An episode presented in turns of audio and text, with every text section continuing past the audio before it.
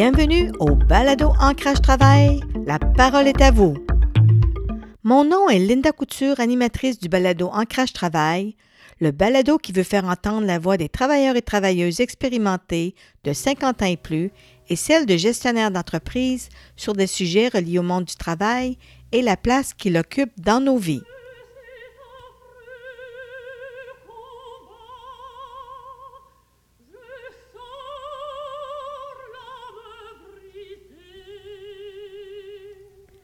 Aujourd'hui, je vais m'entretenir avec Madame Marcel Couture, 92 ans, une chanteuse d'opéra de renommée internationale de chez nous, qui a mené une carrière proliférique professionnelle à partir des années 50 et ce pendant 25 ans.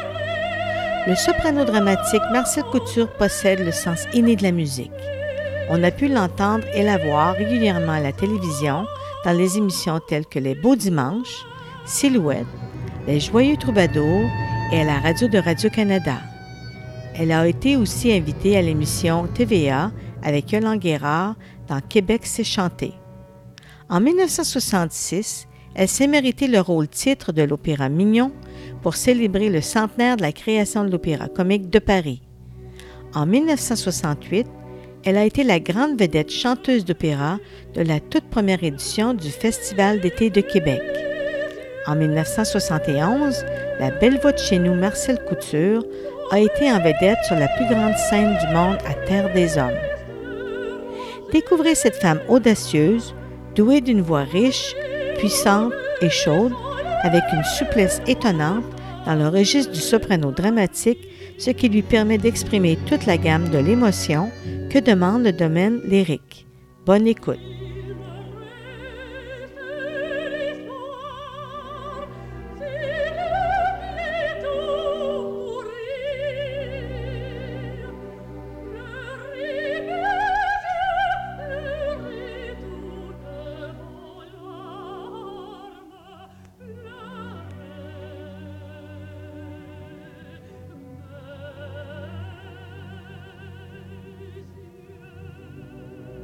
Bonjour, Madame Couture. Bonjour, bonjour, Linda. Ça va bien? Très bien, très bien. Bon, je voulais juste euh, qu'on s'entretienne euh, pour connaître un peu c'était quoi votre démarche, euh, d'où vous venez, comment vous, dans les années 50, quand même, vous étiez dans les premières. Là.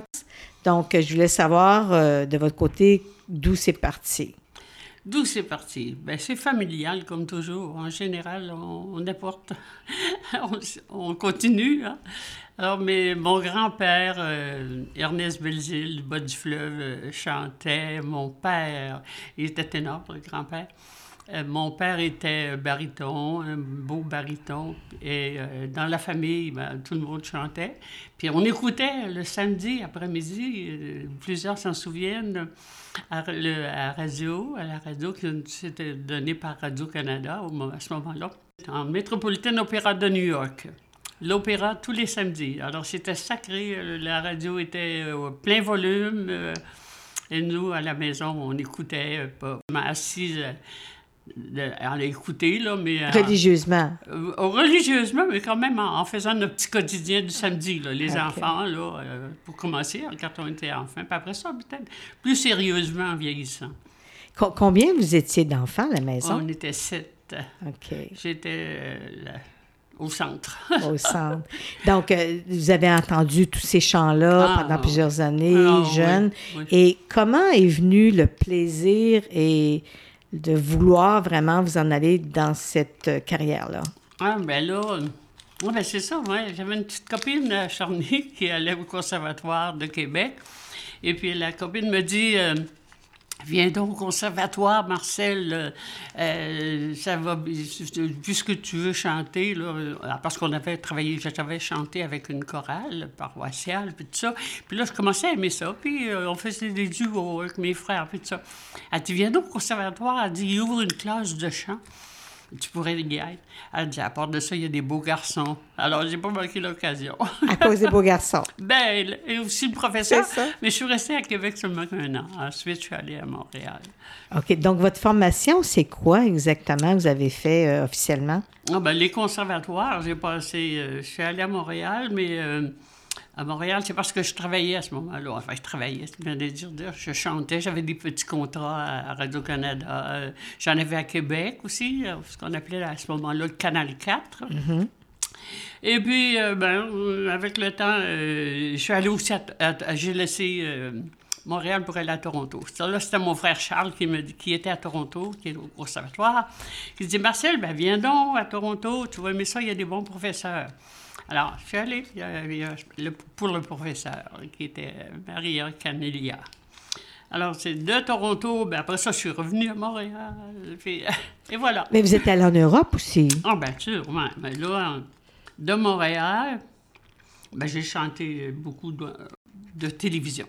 Là, c'était le gros euh, battage de télévision. Euh, les demandes. Euh, ouais, puis on faisait des, petits, des, petites, des petites choses, d'autres petits bidules, puis à travers tout ça. Puis euh, finalement, on, réussissait à se faire un salaire. Mais comment, euh, comment la publicité se faisait ou comment les gens après vous connaître finalement après votre conservatoire, je suppose?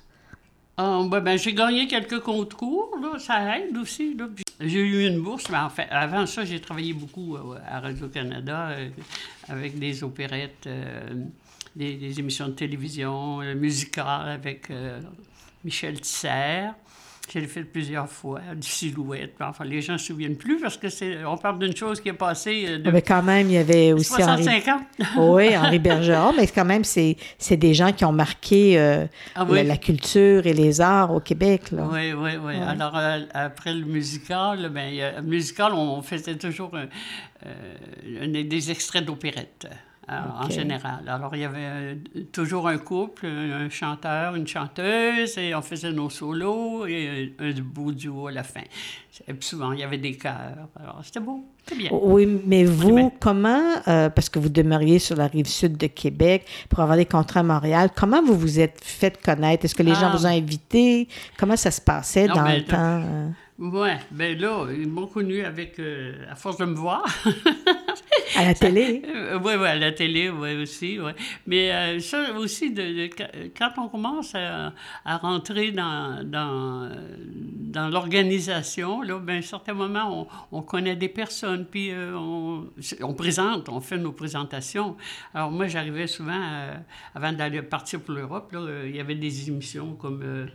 Les beaux silhouettes, dimanches. silhouette. Ben, les beaux dimanches, oui, oui, mais le, les, les beaux dimanches, en général, c'était, on, on, me le demandait. C'était le réalisateur qui me le demandait.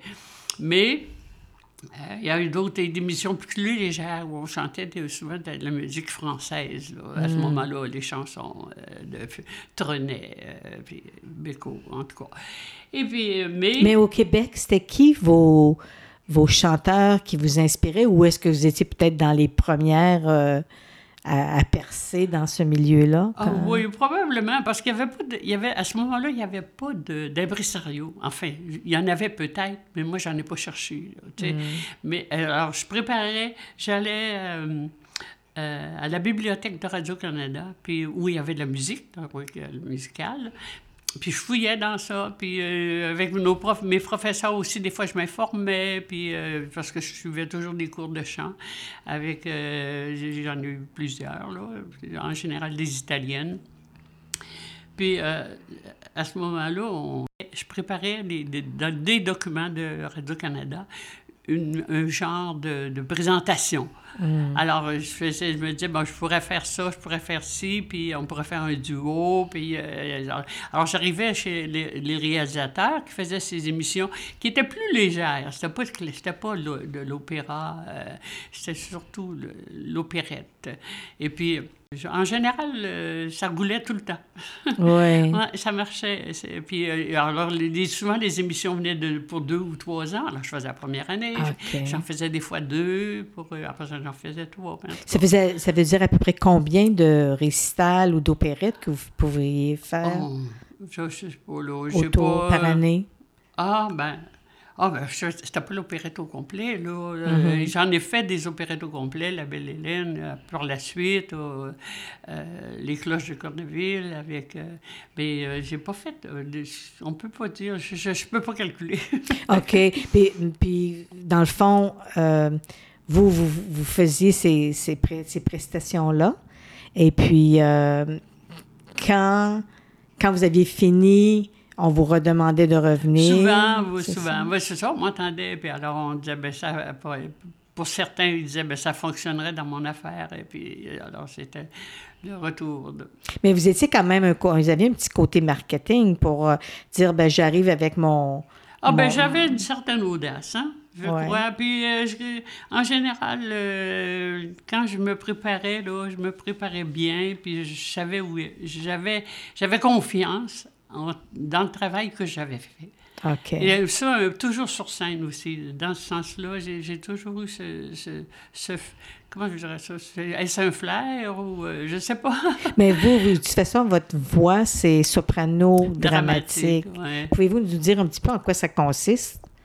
euh, Le petit côté dramatique? Ben, ben, euh, ben, c'est... euh, y a des... À l'opéra, il y, a des, euh, il y a des rôles particuliers en général. C'est le, soprano dramatique est en bas, c'est-à-dire en bas du, sopra- du soprano dramatique, c'est le mezzo-soprano.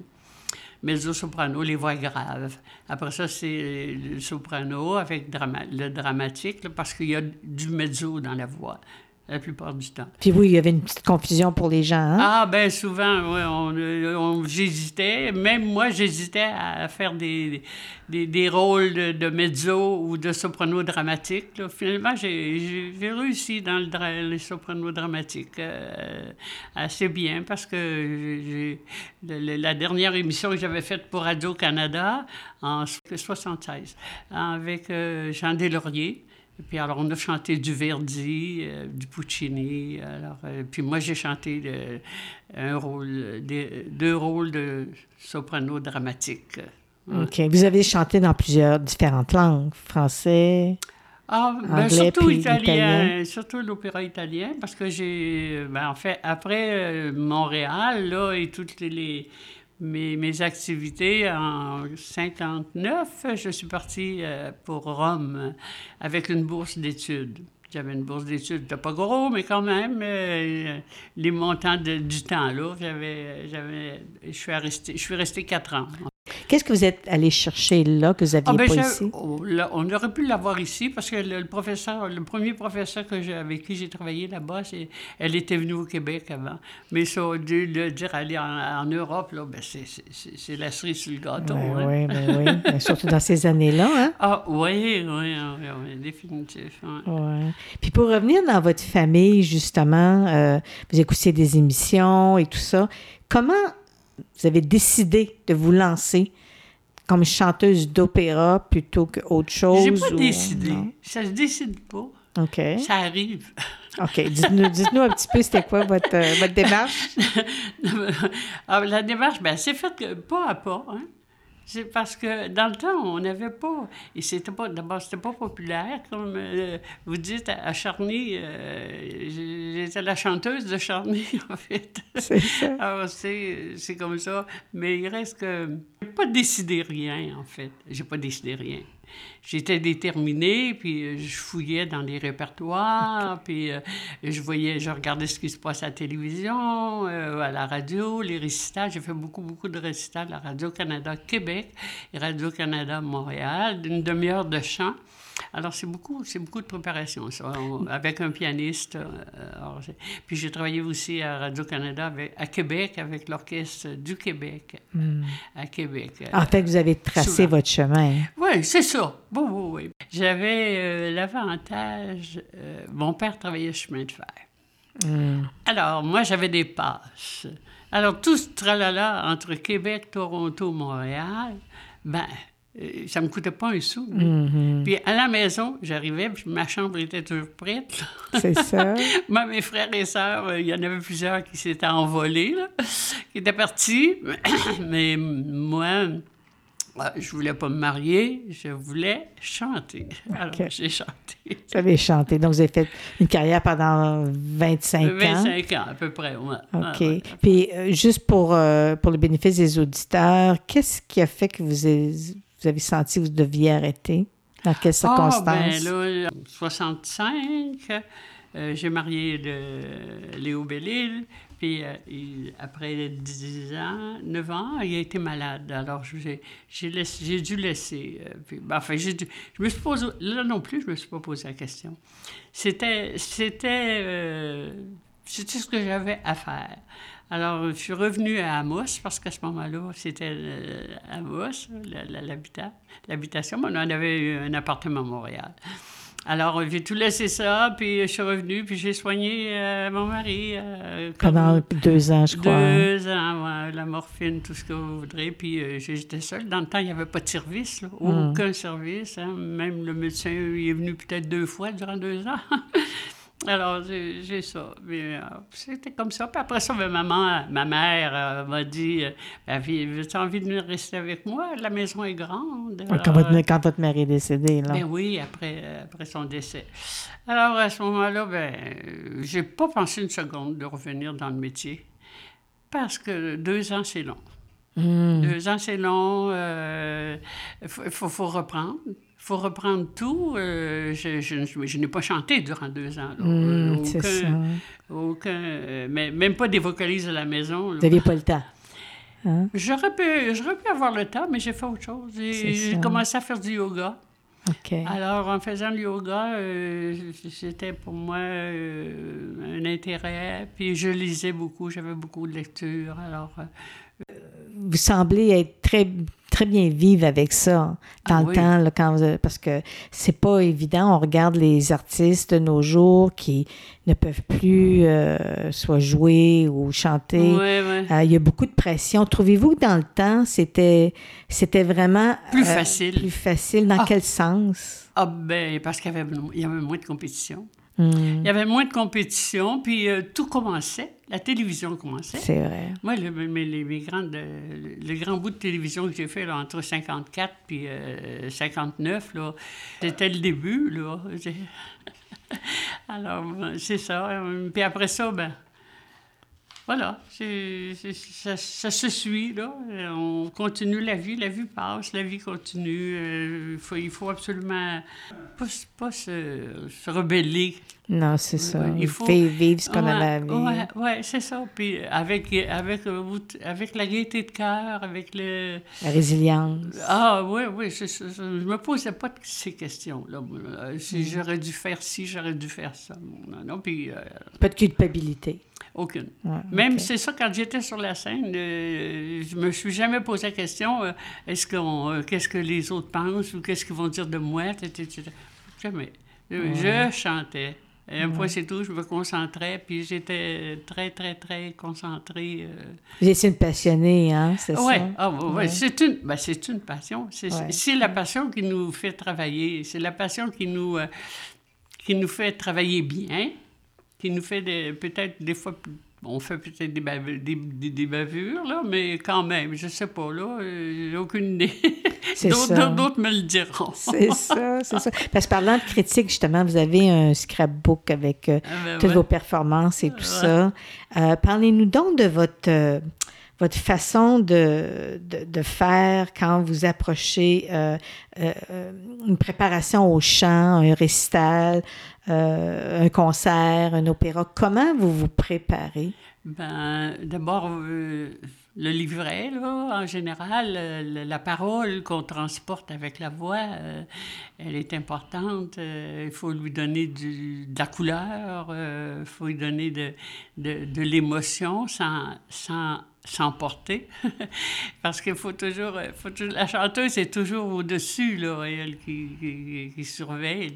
C'est-à-dire, il y a toujours au-dessus Marcel qui surveille la chanteuse. C'est ça. En point, tu sais. Ah, la préparation, ah, c'est le temps. il faut y mettre. Il faut y mettre le temps. Il faut y penser. Faut, il te faut penser qu'à ça. Mm. Ça, c'est quand tu prépares un rôle, euh, il il te suit tout le temps, hein? Mm. C'est- vivre le moment présent, un peu dans, comme dans le yoga. Hein? Il faut que vous viviez le moment oui, présent. mais le moment présent, mais il reste que, que, que quand tu prépares une pièce, d'abord, il, il y a la technique qu'il faut que tu travailles. Mm. Alors, on travaille la technique, on met la, la voix. On dit toujours mettre, mettre euh, un opéra en voix. euh, dans sa voix, là, un rôle dans sa voix, ça prend un mois. Tu sais, c'est une préparation euh, intense, euh, assidue. très assidue. Il n'est pas question de manquer une, répétition ou une journée. Là. Euh, les vacances, c'est pas là. là Mais au conservatoire, c'est ça que vous avez appris. Ils vous ont montré comment faire. Bon, on l'apprend. Oui, non. Bon, tu l'apprends sur, sur, sur, le tas. Oh, oui, ah, définitivement. Ça, oui, oui. C'est ça. Tu l'apprends. Puis, en regardant faire les autres, les aînés, en regardant faire les aînés, euh, leur, travail. Euh, souvent, ils n'en parlent pas, mais ils n'en parlent pas, on ne les voit pas, on ne peut pas leur parler, là, c'est nos vedettes, là. Mm. Mais il reste que la préparation est, est très... Euh, c'est personnel. Tu peux pas... Aujourd'hui, peut-être qu'on se garoche un peu plus, là. mais dans le temps, moi, là, je, prenais ça sérieusement, sans être tendu, là. Je restais, je restais libre de quand même d'activité, mm. mais reste que... Vous avez fait quand même des rencontres euh, importantes euh, dans les années 50. C'était dans le temps de Félix Leclerc, euh, ah Gilles Vigneault. Pouvez-vous nous donner des, petites ah anecdotes? Oui, oui, Gilles Vigneault, à Radio-Canada, pas à Radio-Canada, non, sur Canal 4, 4 à Québec. Le premier poste de télévision à Québec. Alors, on avait fait, un, je ne me souviens plus exactement ce qu'on avait fait. J'ai l'impression que c'était des interviews. Alors, après, après l'interview, euh, on, était dans le, en sortant, là, on, mettait nos manteaux. Vigneault, il dit, mais je me poser la question, où est-ce que vous allez? Ben, j'ai dit, je m'en vais prendre mon autobus au coin de la rue. Je me retourne à Charny. Alors, ah ben Vigneault, il dit, je vous accompagne. Alors, on avait deux, trois coins de rue, là. Alors, c'est un grand allée, mais là, il est arrivé là, quand il est arrivé là, il dit, bon, ben, à ce je me retourne, là. Puis, il a parlé tout le temps. Il a, moi, je sais pas dire mot. je l'écoutais. Il était intéressant. Vous aviez aussi une photo avec euh, Félix Leclerc. Ah, Félix Leclerc, ben, c'était au Colisée. On avait chanté. Euh, moi, je chantais à ce moment-là euh, un extrait d'opéra, puis un duo aussi avec Yolande Guérard à ce moment-là. Mm. Et puis, Félix Leclerc avait chanté aussi sur le programme. C'est ça, je voudrais vous entendre sur la complicité que vous devez développer justement dans des duos, des duettes ou... Euh, pas tellement. Non? quand vous parlez d'émotion, comment ça se passe à ce moment-là? Oh, comment ça se passe? On se dédouble, hein? On devient schizophrène. oui, à euh, certains moments, oui, parce que, euh, je ne sais pas, là... Mais vos personnages, vous comment vous rentrez dans vos personnages quand euh, vous deviez... Euh, par la parole. Par la parole. C'est la parole, euh, le, puis souvent la, philosophie du personnage, la personnalité du personnage qu'il faut, faut prendre. Quand j'avais chanté avec, justement, dans le parc La Fontaine, l'opérette La Mascotte, je faisais la mascotte, puis mon, mon comparse, euh, ben, ça allait très, très bien, il n'y a pas de problème. On faisait nos répétitions, puis tout ça. Mais un soir de répétition, j'avais une, jupe longue à ce moment-là. Très longue, peut-être en arrière, parce qu'en tout cas, c'était la fin de, la fin de l'opérette. Il met le pied sur ma jupe. Oh non! Alors, moi, j'entends c'était la, couture de la jupe qui se défaisait oh, tout. J'ai dit, mon Dieu, je vais me ramasser en jupon. Mais en culotte, peut-être que j'avais pas de jupon en. Alors, là, là je me retourne très fortement et vivement, je ramasse les côtés de ma jupe, puis je me croche les, les, coudes après la, taille pour tenir en place, parce qu'on avait un déplacement à faire. On était à l'arrière-scène, on chantait à l'arrière-scène, mais il fallait s'en venir à euh, devant la scène, oh, au début, enfin, en avant. Et puis là, là, je me retourne vers lui, puis je m'en vais dire, oh, je ne devrais pas le dire. En tout cas, une, chose, qui ressemble à. En tout cas, Lionel Donnet dit Marcel, t'as oublié qu'il y avait un micro, parce que on chantait à l'extérieur. Alors, il dit Les gens ont pensé que tu disais Tu es un conte. Alors, vous pouvez imaginer ce que je lui ai dit. de regarder où il marche. Mais non, on a, oh. les répétitions, peut-être qu'on n'avait pas eu assez de répétitions avec la jupe longue.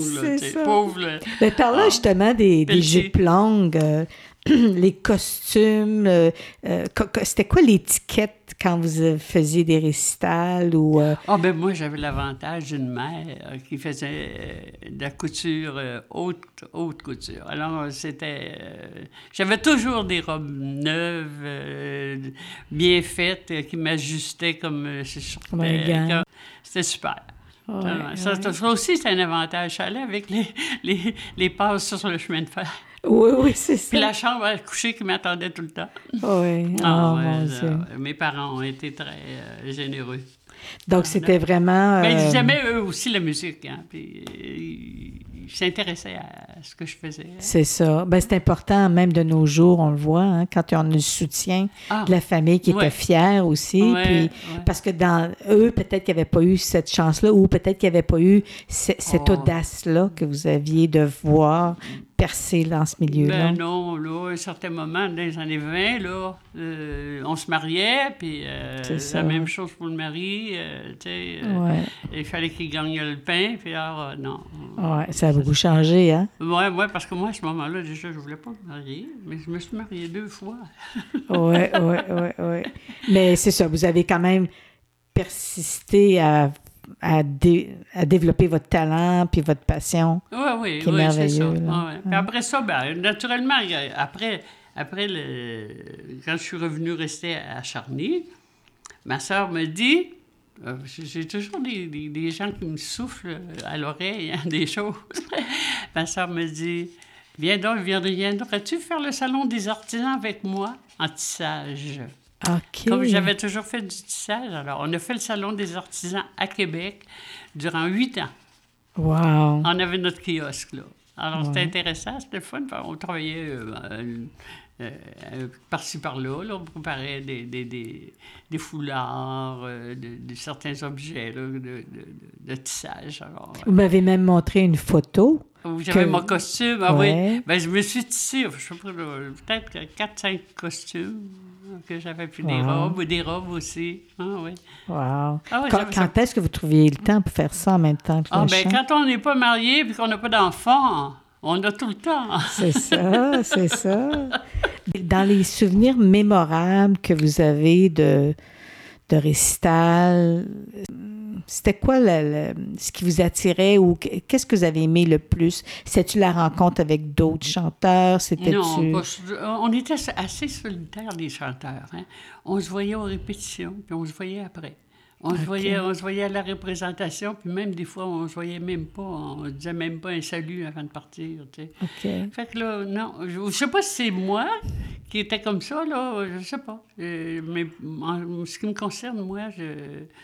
Non, j'avais Mais pas vous étiez populaire, donc les gens voulaient vous réentendre. Donc il y avait ça, quand même une certaine chimie qui se passait entre vous Ah, deux. Là. ben, entre le public. Ouais. Ah, ben oui, oui, oui. Mais c'était pas le, c'était pas le partenaire qui faisait le contrat. là. En Mhm. général, c'était le public qui, qui avait aimé ou le, le chef d'orchestre qui était intéressé à avoir la, la voix, cette voix-là. Tu sais. Hmm. Alors, c'est ça. On fait. Vous avez fait le Festival de Québec, Oui. le premier Festival de Québec Ah, en 1960. 69, au fond. Oui, oui. Pouvez-vous nous en parler un petit peu comment ça s'était passé? Ben là, c'est Jean Delaurier qui aimait bien ma voix, puis qui m'a demandé de, de venir euh, avec euh, La Voix, il s'appelait la- euh, Guy Lavoie, le chanteur. Alors, euh, c'était dans la cour du séminaire à Québec. On wow. n'était pas dans le, dans le, sur les plaines, là. Maintenant, on fait ça sur les plaines. Ah ouais. mais- Ouais, on était... ben, c'est parce que c'était... Avec la, dans la cour du séminaire, c'était assez fermé. Hein? Alors, c'est, un, certain avantage pour euh, le, le son. Mais J'avais lu que le budget à ce moment-là était autour de 17 ou 18 000 qui est un équivalent de quelques centaines de milliers de dollars maintenant de nos jours. C'était quand même gros là, pour un début avec les personnes qui ont mis ça en place. Ah, mais les contrats, là, hein, ça se faisait. Souvent, les hommes avaient des contrats beaucoup plus. euh, Prestigieux. Ils, dis- ils discutaient. Moi, je discutais jamais. Je- C'est peut-être pour ça que j'en avais plusieurs. C'est un certain temps. OK, c'est ça. Alors, ben, elle nous coûte Il en pas cher. Elle nous coûte pas cher, là, il en Ouais, profite. ouais. Donc, même dans, les- dans ces années-là, il y avait il y avait une inéquité, hein? C'était une égalité des... Ah euh, oui, oui, oui, entre hommes et femmes tout le temps. ah ouais, Ah ouais. oui, ah oui, je l'ai, j'ai, j'ai cru en- entendre euh, des choses, ouais. Comment vous sentiez là-dedans? Rien. Je, je, Vous faisiez- Je, je laissais aller. vous avez fait votre chemin pareil. Ben oui, ben oui. Ouais. Ben, premièrement, est-ce que vous chantez toujours? Je vous ai entendu chanter... euh, Oh, si peu, si peu, si peu. Mais là, j'ai, pas travaillé là, depuis quelque temps. Là. Faudrait, Hmm. peut- faudrait peut-être que je, je- que je m'entretienne. J'entretienne le souffle, surtout. hein. C'est, Ouais. la, c'est la vie, le souffle. Le Ouais. diaphragme. Peut-être pouvez-vous nous parler un petit peu, vous, tout à l'heure, vous me disiez que ça part de loin, là, c'est tout votre corps. Ah oui, c'est ça. Comment, vous- c'est ça, je veux dire, même dans les années 50, c'était ça, c'est Ah encore oui, ça? oui, oui. Peut-être qu'à ce moment-là, j'avais moins le...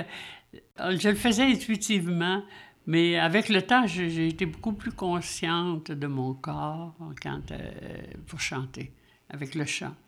La, la posture, oui, définitif. Là. Il- Qui prend soin de ses cordes vocales et tout. Oui, c'est oui. ça? Ben, les cordes vocales, euh, ils suivent. Oui, oui, Elles suivent. Ouais. Elles suivent le souffle. Il ben, faut, faut faire attention. hein, Quand même, il faut, faut se protéger. Euh, il y avait, on, notre laryngologiste à Montréal disait toujours cessez de parler au téléphone. Parce qu'au téléphone, vous n'utilisez pas la voix avec les vibrations. Ah, dit, euh, en- quand vous parlez, parlez toujours avec des vibrations. C'est, la position, dans la bonne position vocale.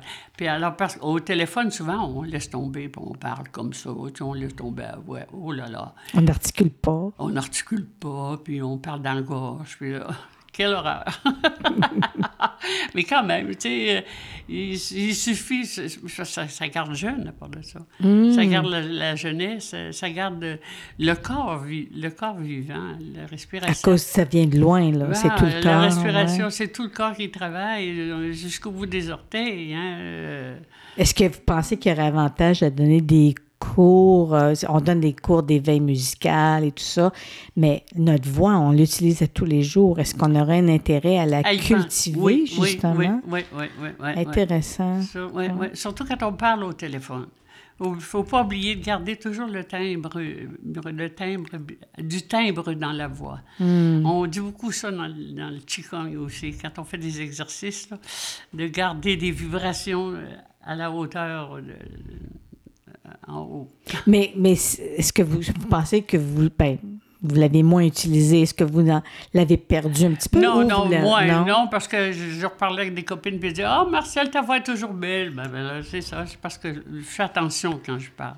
OK, Gardez toujours le matin, la réveiller, c'est ça ça. tous les jours. Puis, de- puis au niveau de, du yoga, vous faites des exercices de respiration, donc ça aussi, ça doit aider. Automatique, oui, ouais, c'est ça. Toujours, lien des respirations profondes, il hein? faut, aller, euh, faut aller absolument euh, au maximum. Puis les, Mm. des, profondes, des respirations longues aussi, là, qui, qui aident. euh.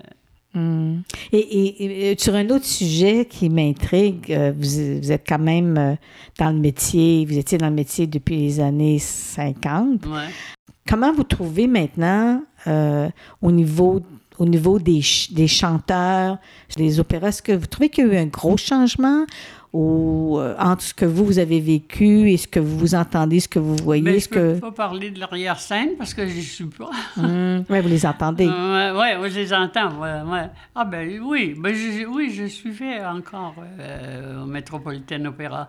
Mais comme au Québec, est-ce que vous en, vous en avez des gens que, qui vous intriguent, comme par exemple Marc Hervieux ou euh, Nathalie Choquette? Ou, euh, Oui, ah ben, oui, c'est deux belles voix. Ah, oui, oui, oui, Hervieux, euh, oui, Choquette. Choquette est fantastique.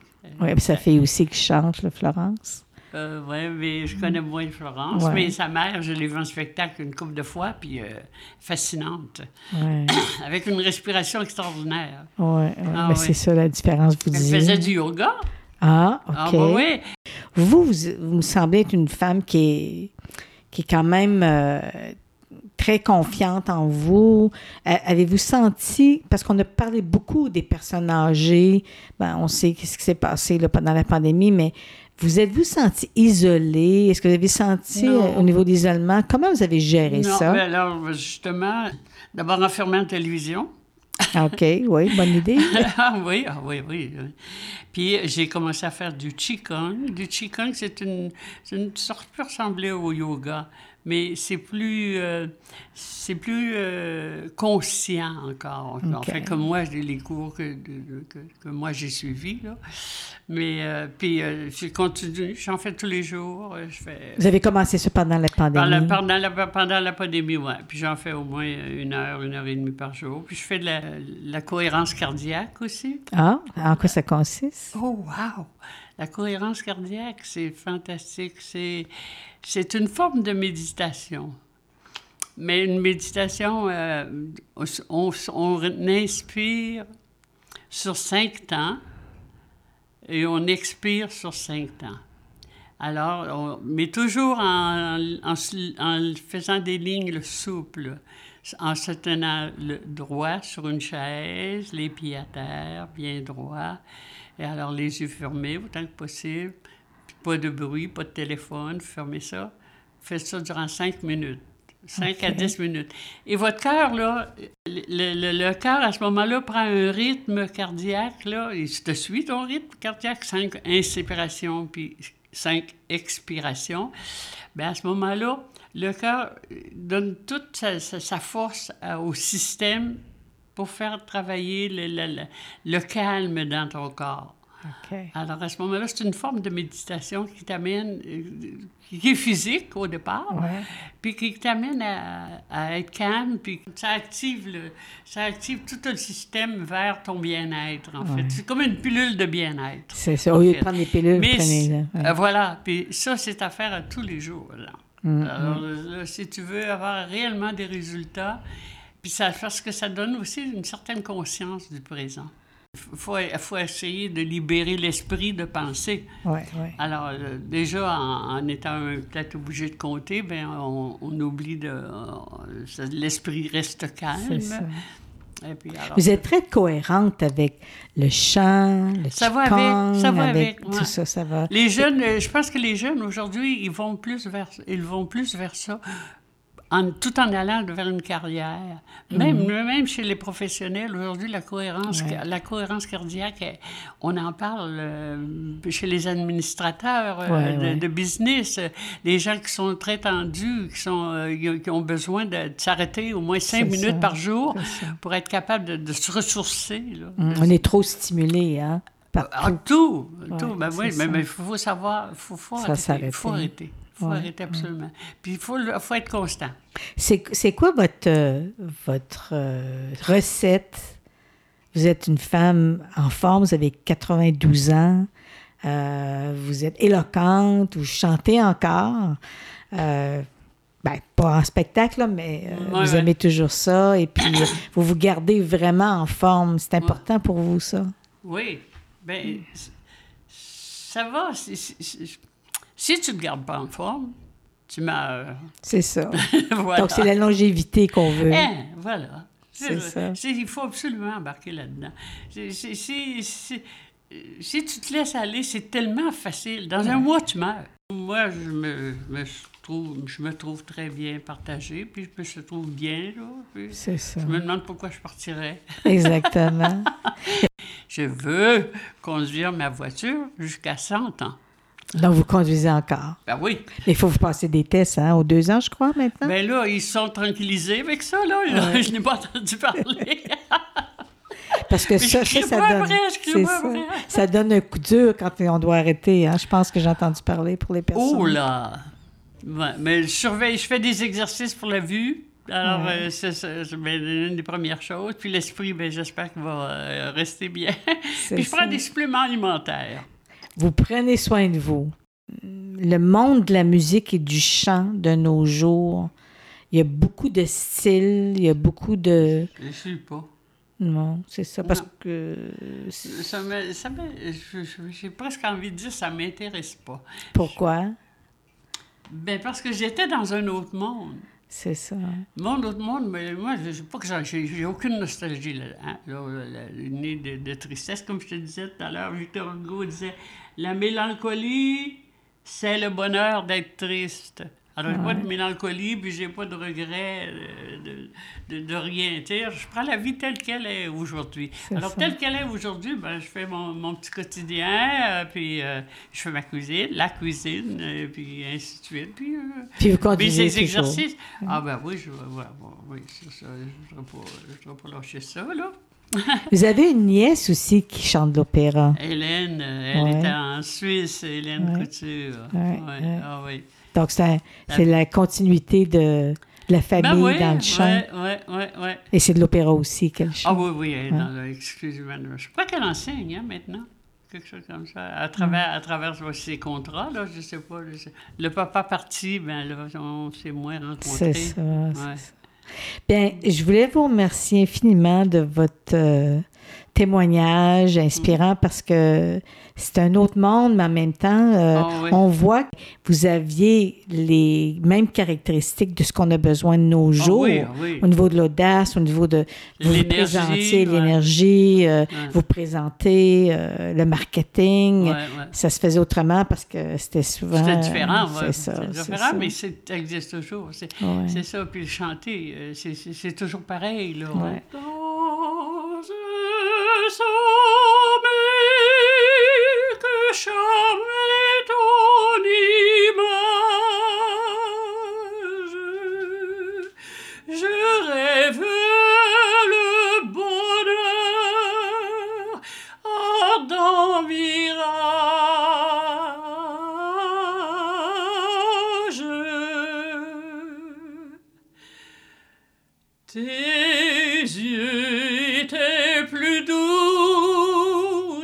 voix pure et sonore. Tu rayonnais comme un ciel éclairé.